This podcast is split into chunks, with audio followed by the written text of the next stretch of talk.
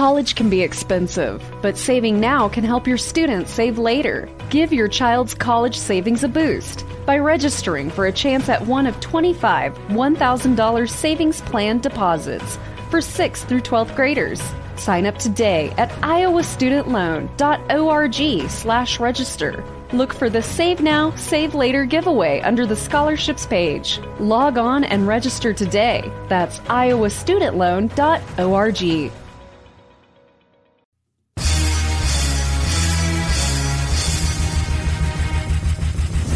This America with Rich Valdez, powered by PolitiWeek.com. And Rich Valdez is with us, former Christie administration official. You worked for Chris Christie, you've been in politics, done a lot of public service stuff. Rich Valdez, columnist now with the Washington Times. This is America. Richie V, you're on the air with the nation. The nation. This is America with your host, Rich Valdez. What's up, America? I am Rich Valdez, Valdez with an S. You guys know me as your liberty loving Latino amigo right here, 17 blocks away from Madison Square Garden, at Rich Valdez with an S on all the social media. And check this out there's a fire blazing on 6th Avenue in front of Fox News headquarters, the Wall Street Journal offices, and the New York Post offices at the News Corp building because an emotionally disturbed man has set the Christmas tree adorned with red, white, and blue lights has set it ablaze. Now, you would think this is Antifa, it's BLM, it's whatever. Look, I don't know the answer. I've got the name of the individual that did it right here. He's 49 years old, and he's known to be a, um, a vagrant in the area. Maybe he hates Fox News, maybe he hates America, maybe he hates Christmas. We don't know. They're saying that uh, the alleged arsonist, Craig Tamanaha, 49 years old, he's a Pacific Islander, or at least appears to be one, is facing a slew of charges, including arson, criminal mischief, reckless endangerment, and criminal trespass. Now, this is as of Wednesday morning. Police sources said that Tamanaha, who has an address in Brooklyn, is an emotionally disturbed person who's known to hang out in the area. Now, what I find interesting, or I should say maybe even problematic with this, is that this isn't the first time we've seen people attack targets to make political statements, right? In March of 1954, there was uh, armed terrorists representing a Puerto Rican separatist group that shot members of Congress, right? The FALN and other groups. I believe they're called um, Las Fuerzas Armadas, no sé qué, de Libertad Nacional, something like that. They're crazy. In March of 1971, a bomb was set off in the Capitol by friends of guess who? That's right, Barack Obama.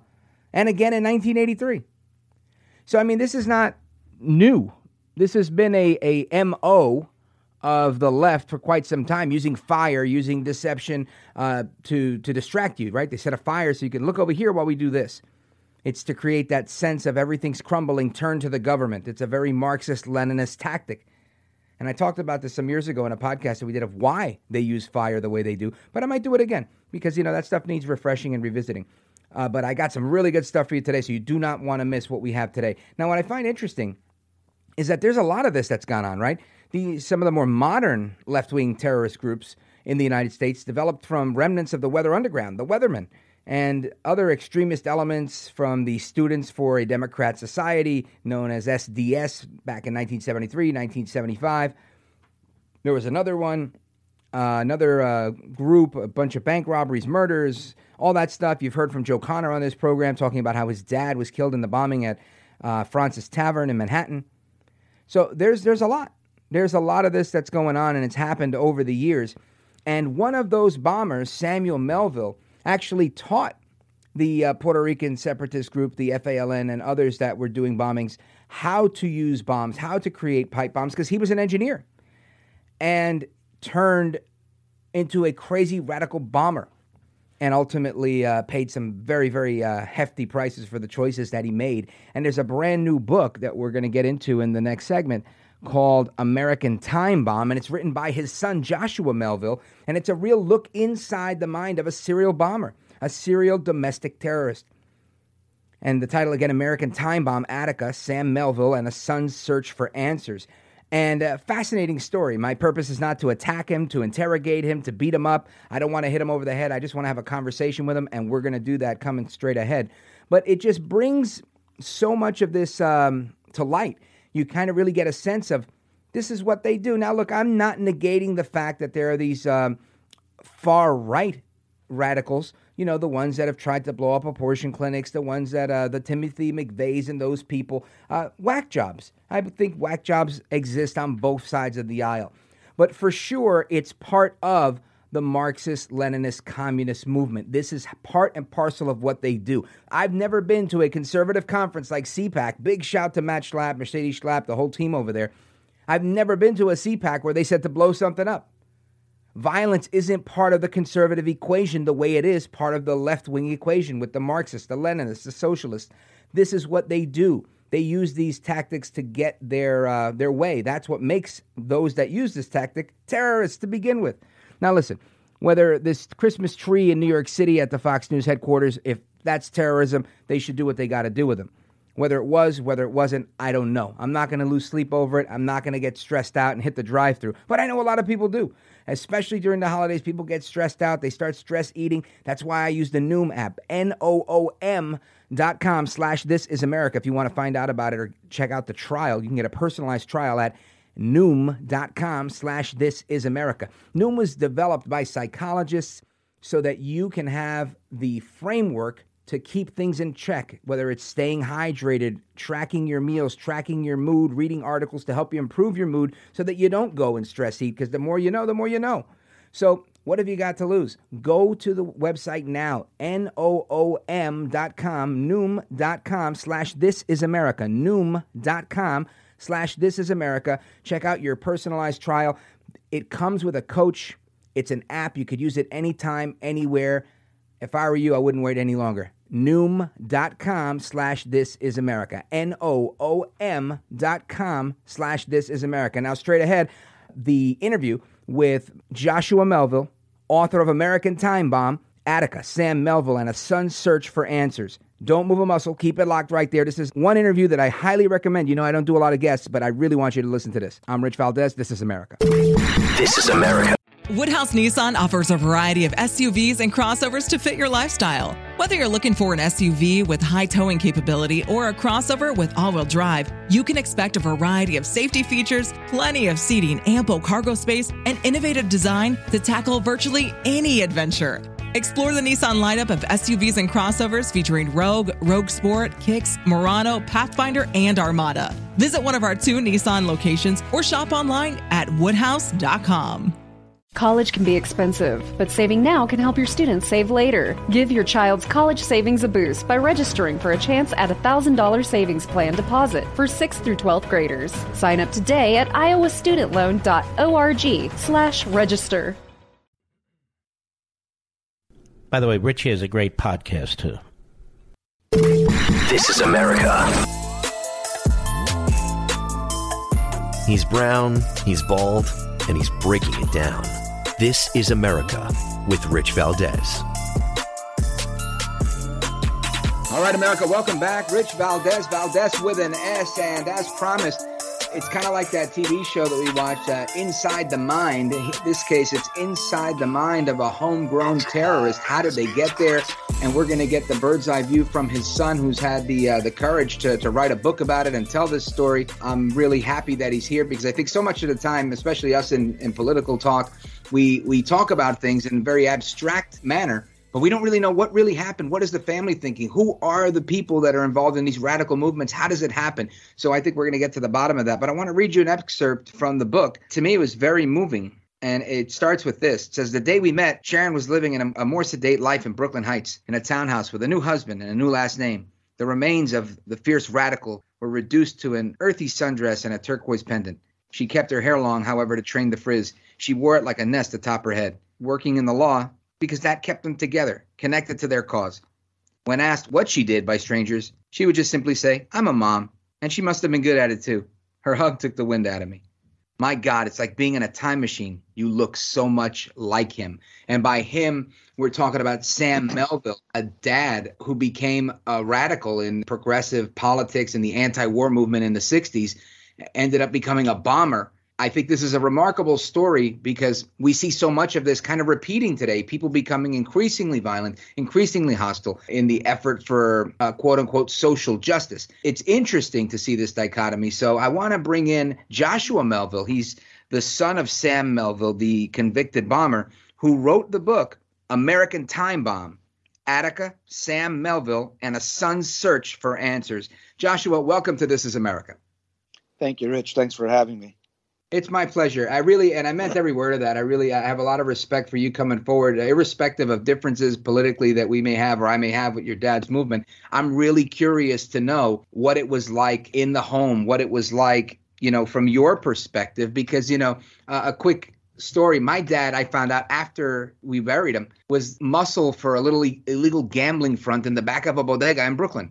Right? I didn't lose any respect for him it was just something that I was like, wow, I didn't know that, you know, when he was a younger man. So I think sometimes as kids, we always look at our dad as a hero as, and whatnot. And that begins to change as we get older and we learn how things really are sometimes. Tell us a little bit about what it was like being his son. Tell us who was Sam Melville to you? Well, uh, as I call him in the uh, in the introduction of the book, he was kind of my giant. He was he was the one man amusement park, and I was the only one in line for the ride. I was his only child, and he was everything to me. And then, um, you know, one day he wasn't there anymore. Uh, I was seeing him only on weekends, and then those weekends became more intermittent. And then uh, one day he kind of just disappeared, and I started talking to him through letters. He told me that he was going to go work on an Indian reservation to uh, to help Native Americans, and uh, then we started corresponding through letters. And then one day the letters stopped, and then about a year and a half later, when I was 11 years old, uh, my mother sat me down and explained to me why my father had disappeared. That he had gone underground, that he had been part of a radical movement to uh, bomb buildings, to protest the uh, U.S. involvement in Vietnam, and um, that he was killed in a large prison uprising, uh, which since then has become known as the Attica Uprising of 1971.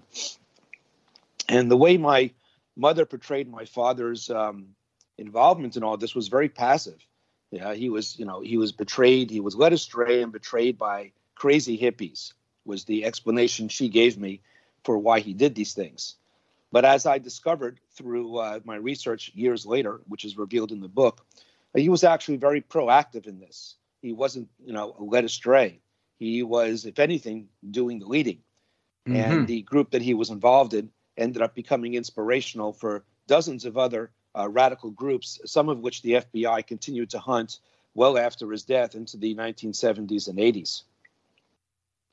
So, h- how did he get from point A from to B? You know, from being a, a regular guy that all of a sudden becomes this this radical that starts bombing things. Well, it started with uh, his relationship with his father. Uh, my grandfather uh, was an organizer in the Communist Labor Party of America, and he ended up becoming an officer in that organization. And um, in the 1950s, uh, my father was uh, um, uh, exposed to uh, many uh, intense radical minds, liberal radical minds of the time, including celebrities like Paul Robeson. And um, he didn't become radicalized at that point, but he did, uh, you know, start to adopt his father's point of view of communist um, politics and how communism should be, you know, at least a third party to our two-party system in America. Uh, but then he and his father had a falling out because, and this is kind of ironic, his father remarried, had another baby, and in that marriage, he decided to become middle class. His wife at that point wanted, you know, a big house on Long Island with a pool and to send the kids to private school. And so my grandfather quit the Communist Labor Party and bought a restaurant to wow. become a business person. And this enraged my father. He felt that my that his father had sold out and become a hypocrite Mm-hmm. And uh, I guess he was determined to never uh, follow in his father's footsteps. It became one of those I'll never be like a, a person like my old man kind of situation. Right. And he, uh, you know, at that point in time, he had done the exact opposite. He had uh, betrayed most of his personal politics at the at the behest of my mother. He had gotten a job as as an engineer in a successful consulting and design firm in New York, and he worked on uh, the plumbing engineering for Brooklyn Borough Hall, Lincoln Center, a number of other famous buildings. He was successful at what he did. He was living in a large apartment on the Upper West Side in a dormant building, pretty much emulating everything he hated about his father. And so at that point in time, uh, he decided to uh, to quit all that, and he uh, left my mother. He left me. Uh, he went underground. Uh, he eventually uh, quit his job because they asked him to design um, apartheid bathrooms in a mall in South Africa, and he didn't feel that you know, dirty water can distinguish between the color of a person's skin. And he didn't feel he had the uh, talents to design racist toilets, so he quit and he went underground and he started a, a radical uh, cell. Um, and they ended up bombing around 14 buildings to protest the U.S. imperialism and involvement in the Vietnam War. Wow. So let's let's walk us through that a little bit because uh, I mean obviously there was some anti-war protesting and and the communist influence for sure, but uh, the I, some of them were were they all federal buildings or what was the makeup of the buildings? Where were these buildings? They were all in New York City, somewhere in the Chicago area.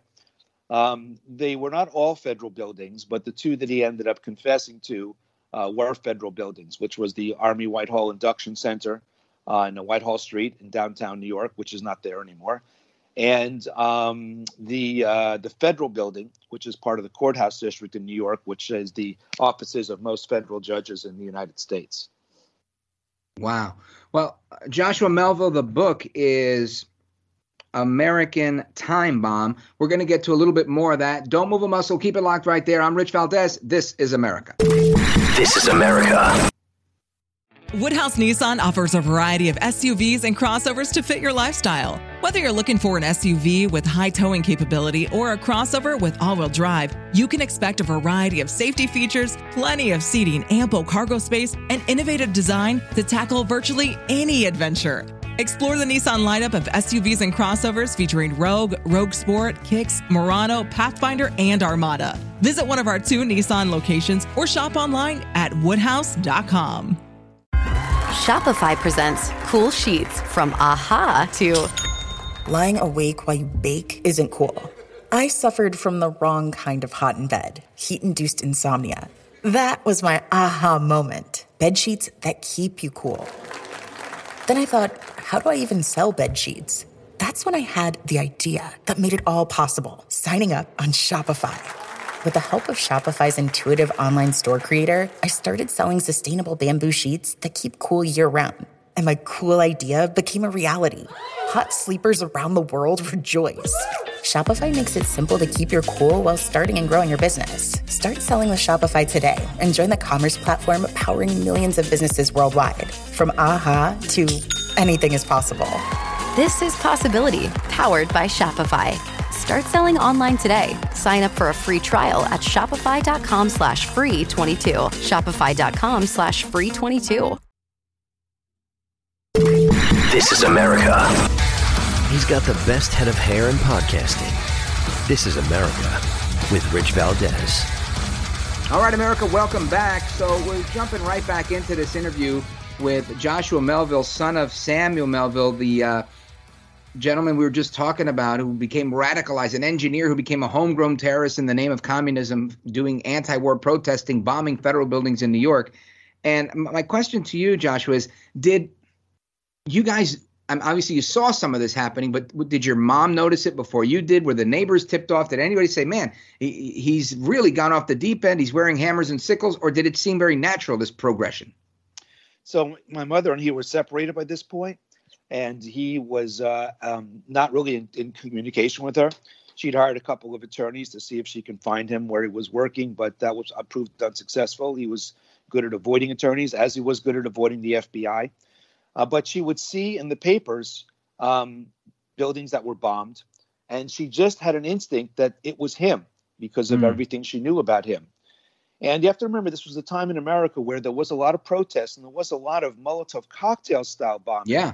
But no one had really bombed a skyscraper yet with a with a uh, time device.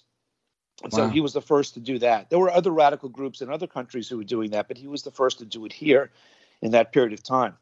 And uh, the big one came when uh, Marine Midland Bank was blown up um, in June, I believe, of 1969.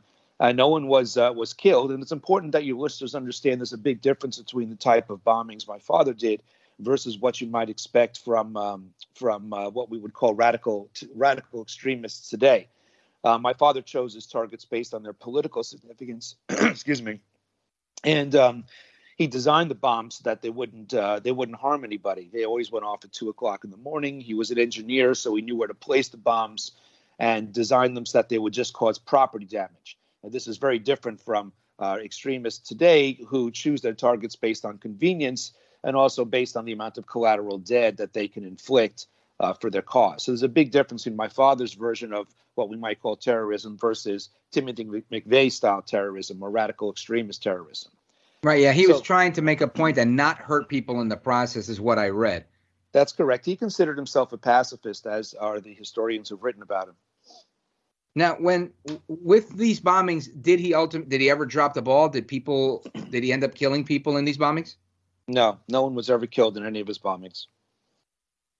Got it. Yeah. So unlike the the crazy radicals uh, from uh, my parents' island of Puerto Rico that bombed Fraunces Tavern and, and other groups, they were they were leaving a trail of bodies and yes, naming and cops and whatnot. If you if you're familiar with the Puerto Rican uh, national group called MIRA, uh, my no. father was uh, at the M I R A. Good Google search on that one.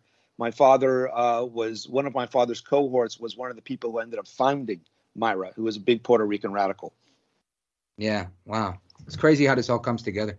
So okay, so tell us. Uh, so he's doing these bombings. He's not hurting people. Uh, how does he eventually get caught up? How does the FBI uh, catch up with him, and what happens?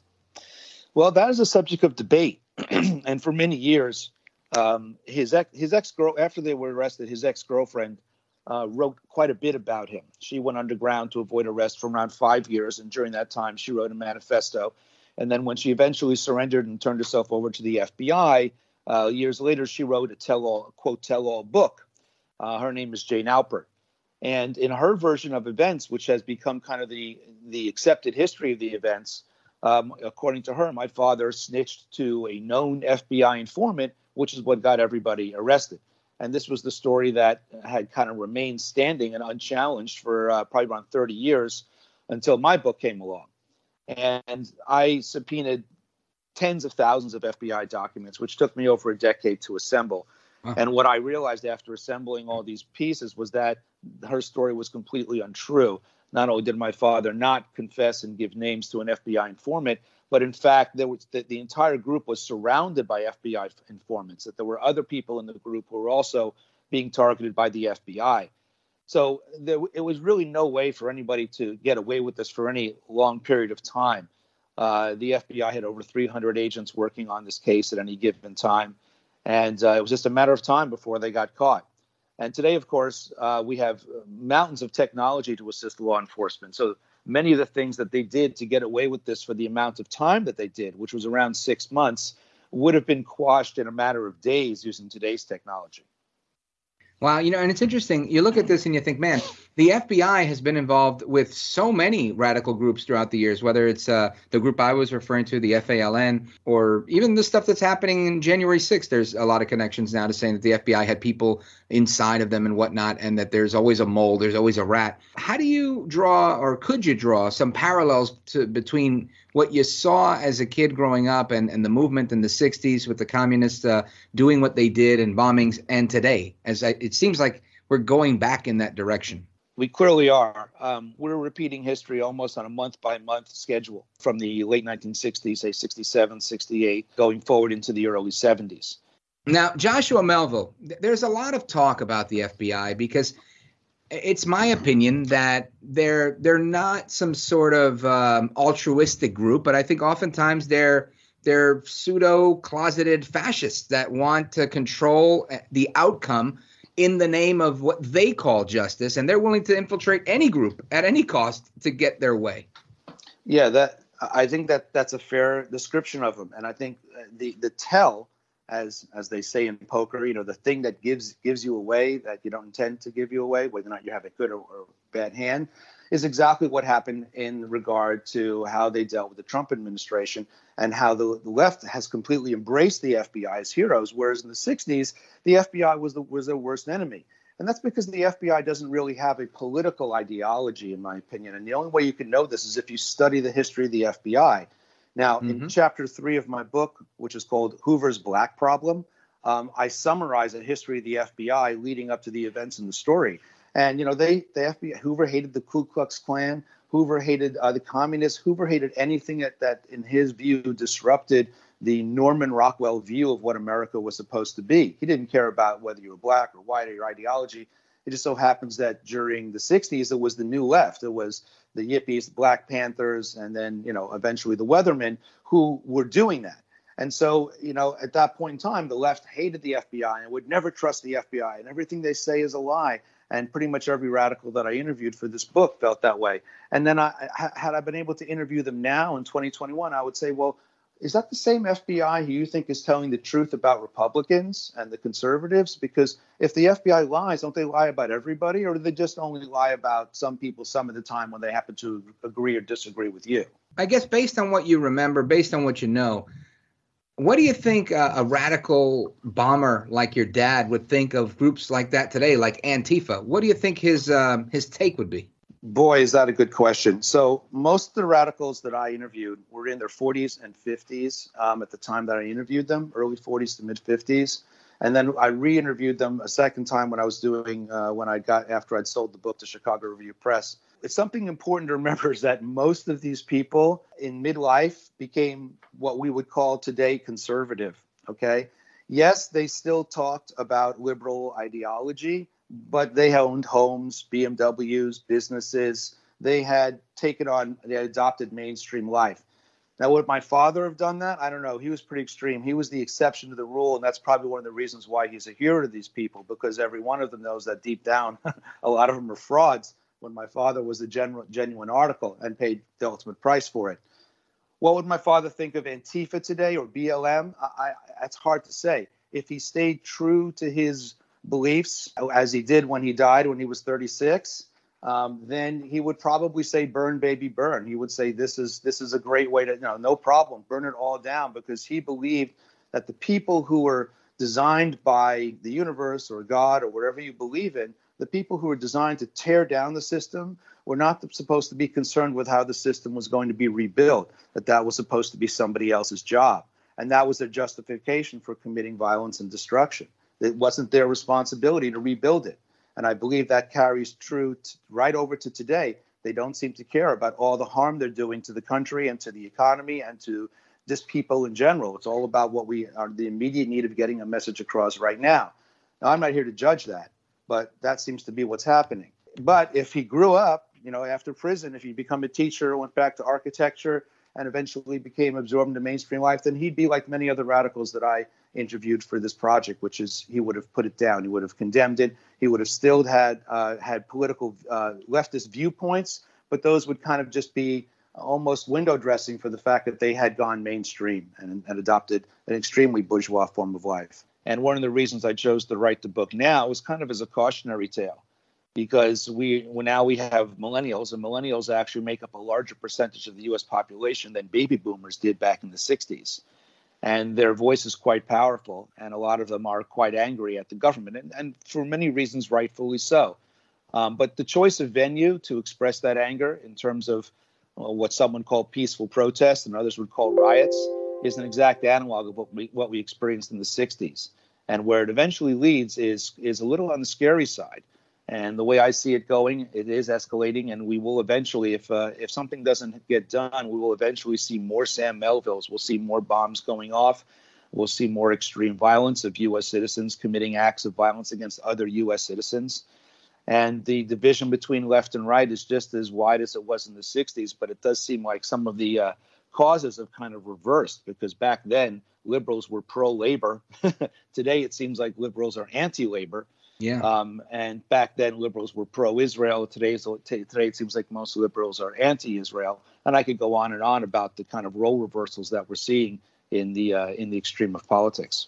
The actual liberal really doesn't exist the way they did, but it seems, at least in my opinion, that they've really been kind of taken over with a, of, I guess, a, a more pure, a more boiled down version of of actual communism it, it is strange because they they do seem to um, embrace a lot of Marxist ideas. My father was a big Marxist. His father was a big Marxist. He comes from a you know serious Marxist training and indoctrination.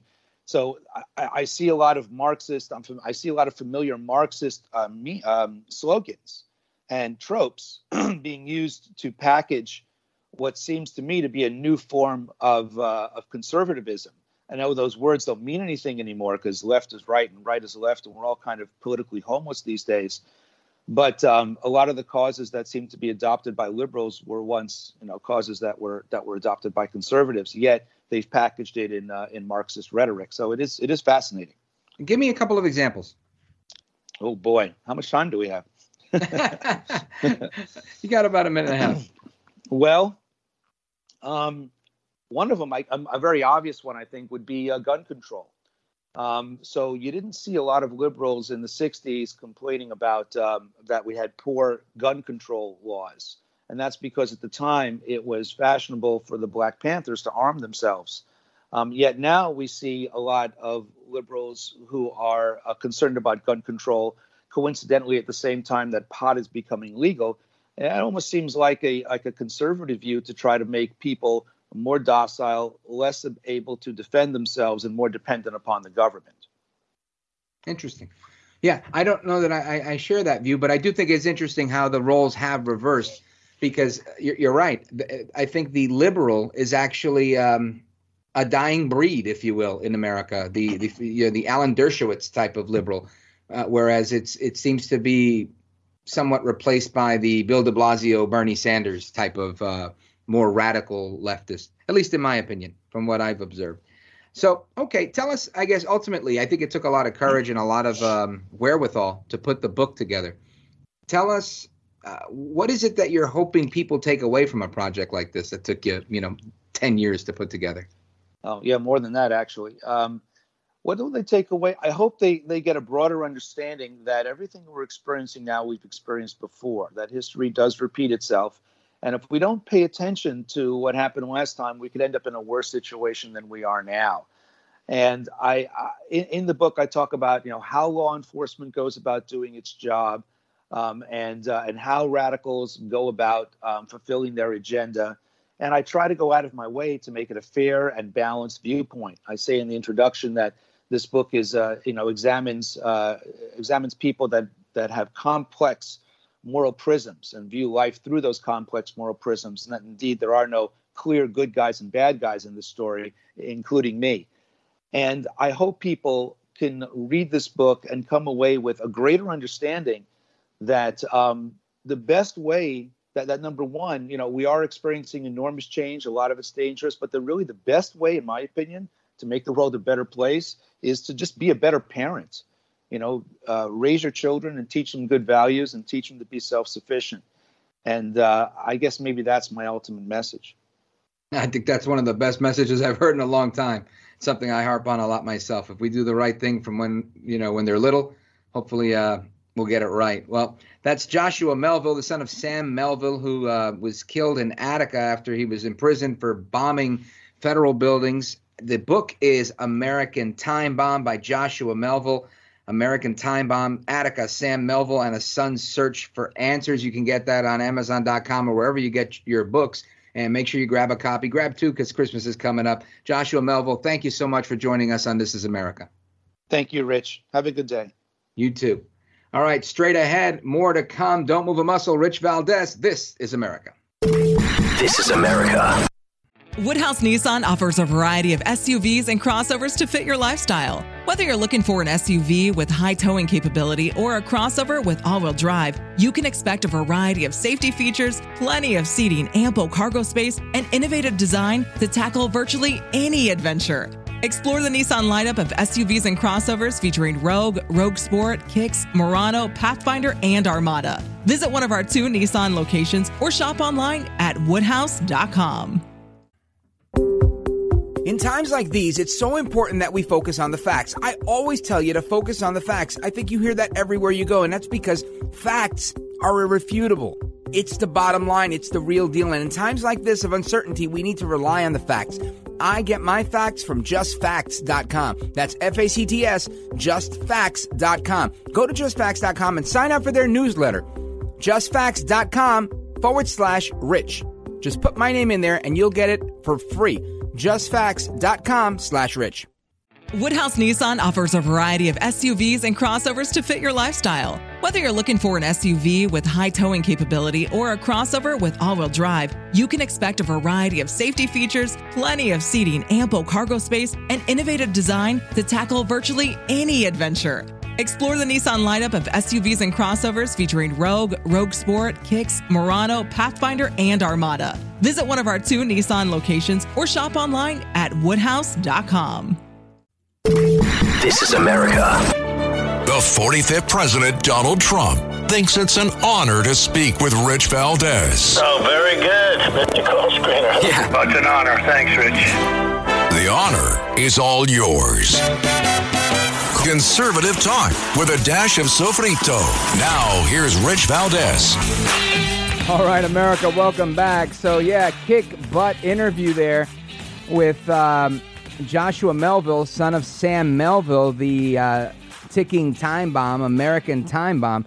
Now, what's interesting about the whole thing is this is nothing new. Now, you've heard him say this is how the radicalization happened. How did he become radicalized? Following the Marxist, Leninist, communist roadmap. That's been out there forever. I mean, that's how. As far as I can see, they've been active in the United States since the early 1900s. Nothing new. But again, this came as a surprise to me, of course, when I first encountered it. I was like, oh my gosh, I can't believe this stuff.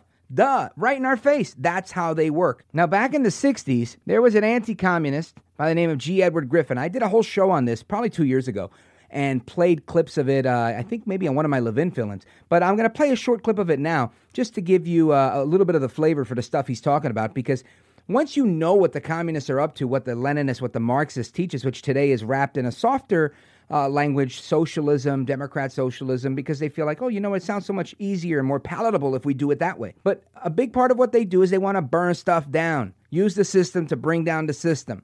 These are Bolsheviks, Leninists. This is what they do. Anyway, listen to this clip. As early as 1928, the communists declared that the racial differences among our people constituted the weakest and most vulnerable point in our social fabric. By constantly probing and straining at this one spot, they calculated that eventually the cloth could be torn apart and that Americans could be divided, weakened, and perhaps even set against each other in open combat. We mustn't kid ourselves into thinking that the communists have placed their agitators only into the black communities. They're working both sides of the street. They want hatred, violence, and bloodshed between the races, and they don't care how they get it or whom they use, even children if necessary. Even children if necessary. Kind of makes me think of what they're doing right now with forcing five year olds to get vaccinated in New York City, knowing that they can't even defend this. But the fact that he does it with with impunity because he's I'm going to do what I got to do. I'm in I'm out of here in 20 some odd days. Bill de Blasio, on my way out, I'm taking everybody with me. Use the system to take down the system. Burn it all down like the commie that he is. Anyway, I want to read you uh, part of a transcript from that from that same video where they talk about the communist use of fire. Now, I know back in the days, people would say, oh, these guys are communists. People say, oh, you're one of those Red Scare crazy types. You think everybody's a, a radical communist. If you know their playbook, you can see things coming. Now, I'm not saying that everybody's a radical communist. I'm saying that some people have implemented radical communist tactics, perhaps not even knowing that they're implementing these radical communist tactics. But that's what they do. So when we look at this Christmas tree uh, burning today outside of Fox News, or these federal buildings that are blown up by the American uh, ticking time bomb, the American terrorist, the homegrown terrorist we just talked about, Sam Melville, are there similarities? There's definitely similarities in burning stuff down because that's what communists do. Now, check out this transcript. This is from 1928. Robert F. Williams was one of the communist organizers, part of something called the Revolutionary Action Movement, and they produced this publication called The Crusader. In this issue of The Crusader, communists call not only for the extensive chaos within cities that we're actually seeing today, some 80 years later, 90 years later, but for putting a torch to every village and every forest, every field, and every barn. The plan is for raging fires from one city to the next. I'm reading from the text. The reason, well, there's the value of sheer destruction. Secondly, it would force us to deploy our defenses and rescue units over the widest possible area. Third, the communists point out that as long as our police and National Guard remain concentrated, they're invincible. You got to spread them out over an entire city and into the countryside as well. Maybe that's why we have forest fires, just like the Cloward Piven idea, right? Just ambush the system. And then they could be picked off one by one by ambush. And the third value of massive fire to the communist is psychological. The average American, they say, is soft and decadent when he sees billows of black smoke rising from one horizon to the other. When at night, the only light that they can see is from a flickering red flame leaping into the sky, he'll become paralyzed with fear and panic. He'll run away and hide and do nothing to interfere with guerrilla groups as they strike at the communities and power centers. This is what the Crusader explains how to set up sniper units in crowded metropolitan areas, how to manufacture jumbo Molotov cocktails using the gallon sized jug, and how to mix the gasoline with certain ingredients to make it burn like napalm. How to pour gasoline into utility manholes in the streets to set fire to main telephone cables. How to put sulfur tips from matches into air conditioning units to blow up large buildings, how to ignite gas mains and oil storage tanks. It explains how to use radio controlled model airplanes and how they can be used to fly explosive charges over heavily guarded fences in gasoline storage areas or ammunition stockpiles. It even calls for the infiltration into National Guard units, revolutionaries posing as non militants for the purpose of getting free military training and for gaining access to critical military supplies and heavy weapons. And then they finally say that any fallout in a minority revolution must create a state of crisis wherein almost all population, including males, would be forced to remain in their homes to protect their property and family. The middle class is very large, but it's not accustomed to deprivation and terror because of this affluence. It has waxed soft. It has no stomach for massive fire, blood, or violence. The motive force behind its life drive is its endless pursuit of prestige, conspicuous consumption, and sensual pleasure. A few years of violent, sporadic, and highly destructive uprisings will set the stage for the grand finale. After the stage is properly set through the protracted struggle, America could be brought to its knees in 90 days of highly organized, fierce fighting, sabotage, and massive firestone. That is a quote from The Crusader, written by Robert F. Williams. So now you tell me, you just heard from the bomber's son. He explained that he taught the Puerto Rican separatists from the other group, not the FALN, but the other guys, how to use these bombs. Today we have drones. Today we have all sorts of things. This sounds like a repeat of the summer of 2020 and little sporadic moments of people trying to achieve this. And again, they've been at this. This is a, a century long plan. They've been at this for a long time. I don't agree with what they're doing, but I think they're right. People don't like fires. That makes sense. People can be scared into compliance. That makes sense. Bombing these targets is symbolic and has a psychological effect on Americans. We have to know what they're up to. We have to stand for something. We have to stop them. We have to be part of the government that's working against them. We have to be part of the media that's working against them because they're inside the government, they're inside the media, they're inside the classroom. And the only way to stop them is to actually be there and fight with them. Not physically, unless that's necessary, but a good teacher cancels out a bad teacher. But if every last teacher is a communist, Marxist, Leninist, socialist, what's left? That's my point. We have to stand for something because if we stand for nothing, we'll fall for anything.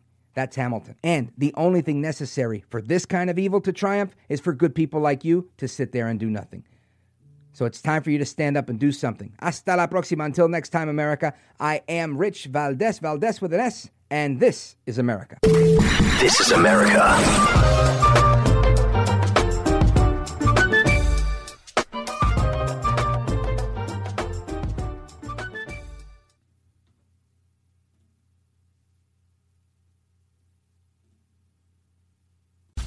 Wendy's new French toast sticks are so delicious, some are saying that they're better than their mom's breakfast. Excuse me. Did you just say Wendy's new French toast sticks are better than my breakfast? Mom, is that you? Answer the question. I said some people are saying that because they're so crispy on the outside and fluffy on the inside and perfect in every way. Uh huh. And what do you think? I think it's time to tell people to choose wisely. Choose Wendy's new sweet and crispy homestyle French toast sticks. That's still not an answer. At participating U.S. Wendy's during breakfast hours.